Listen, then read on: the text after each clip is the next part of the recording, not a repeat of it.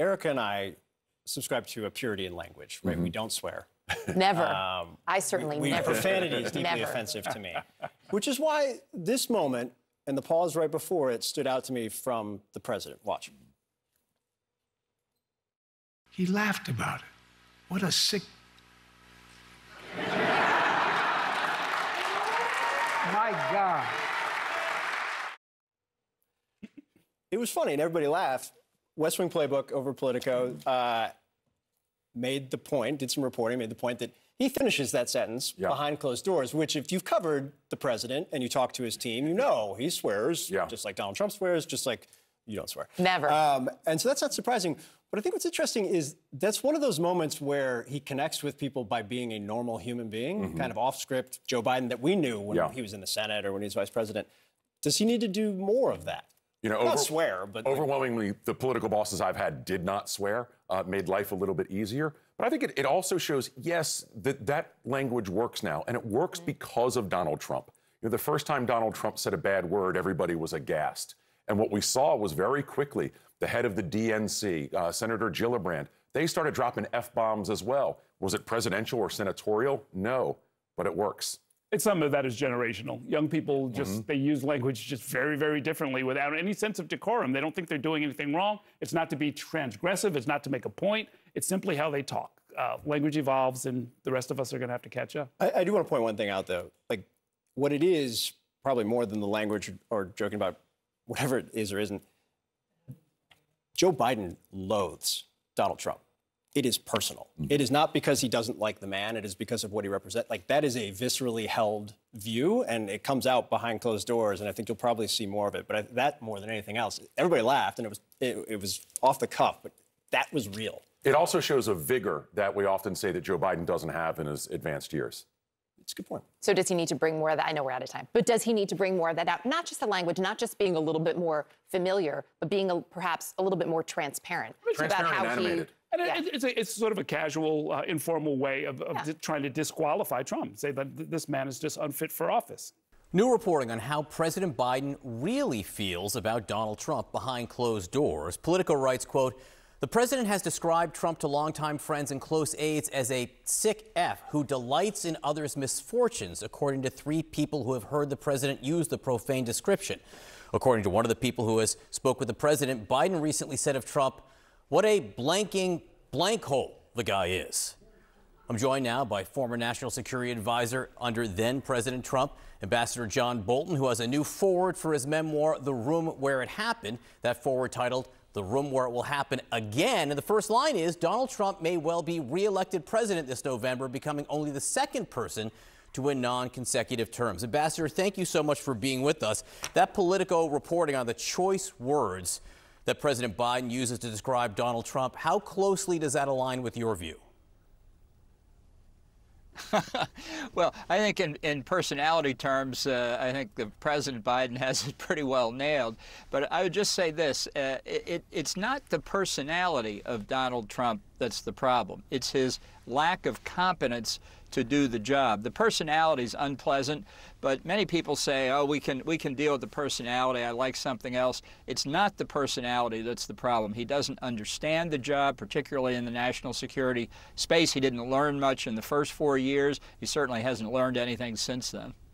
So, why is it that you, who worked in the administration, former Attorney General Bill Barr, former Defense Secretary Mike Esper, Alyssa Farah Griffin, Nikki Haley, the former ambassador to the United Nations, why is it that so many people who worked for him at the White House feel that way? Well, I think if if you're in the circumstances, uh, people like John Kelly uh, as well that uh, that saw him every day that uh, we were on the job. Uh, it's pretty hard to hide the, the problems and the deficiencies. I mean, I voted for Trump in 2016 uh, on the theory that, uh, knowing everything that we had heard about him then, on, the theory that uh, it was a better choice than Hillary Clinton.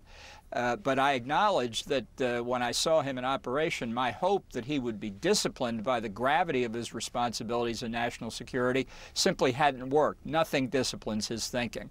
So I don't, uh, I don't plan to vote for him uh, this year. I didn't vote for him in 2020, but I'm not going to vote for Biden either because it's, uh, I think he is dangerous for the country in, in other ways. I'm going to write in somebody. It's interesting, though, and I think this is a question a lot of people have. How was what you saw behind closed doors really that different from what you saw in public with Donald Trump? Well, I think increasingly you see more of him in public uh, that of the same behavior that he described behind closed doors. As I say, I, I, had met Trump before the 2016 election, had conversations with him. I had conversations with him after he was elected, before I took uh, the job as national security advisor. Uh, but it was my expectation, which I will fully admit turned out to be wrong, that like every other president before him, uh, the, the consequences of his decisions in the foreign and defense policy field would discipline his thinking and, and would lead us to coherent policies. But th that turned out to be wrong, and obviously I can't unlearn what I saw every day during 17 months there. And you have this foreword to your book in which you lay out page after page about your concerns of what happened if Donald Trump gets reelected. It's so clear to you. You have such clarity why do you think it isn't then clear to voters, for whom right now he's leading Joe Biden in head to head polls in the latest CNN poll by four points?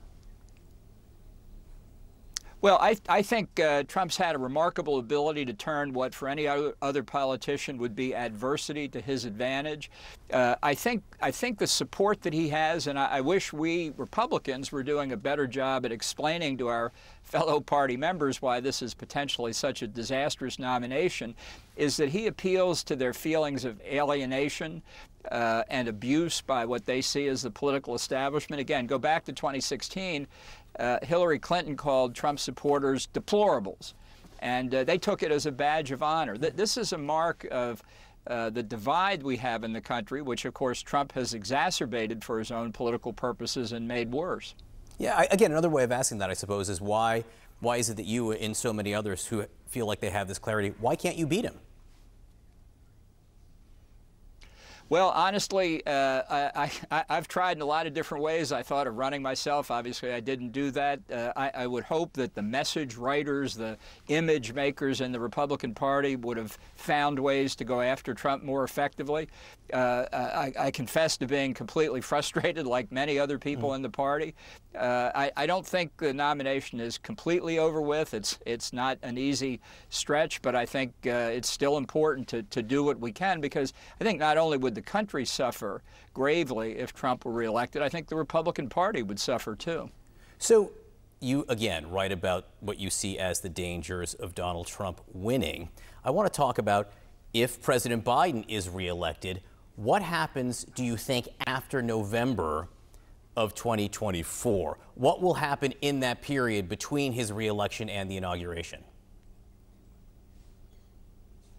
Well, I think uh, I think Biden is likely in his second term to continue the policies he's pursued in the first, and where I worry about Trump being uh, completely feckless in his approach to national security. I think the president uh, three years of evidence of the president's policies to date show that his, he, he, he pursues a very weak line to America's disadvantage.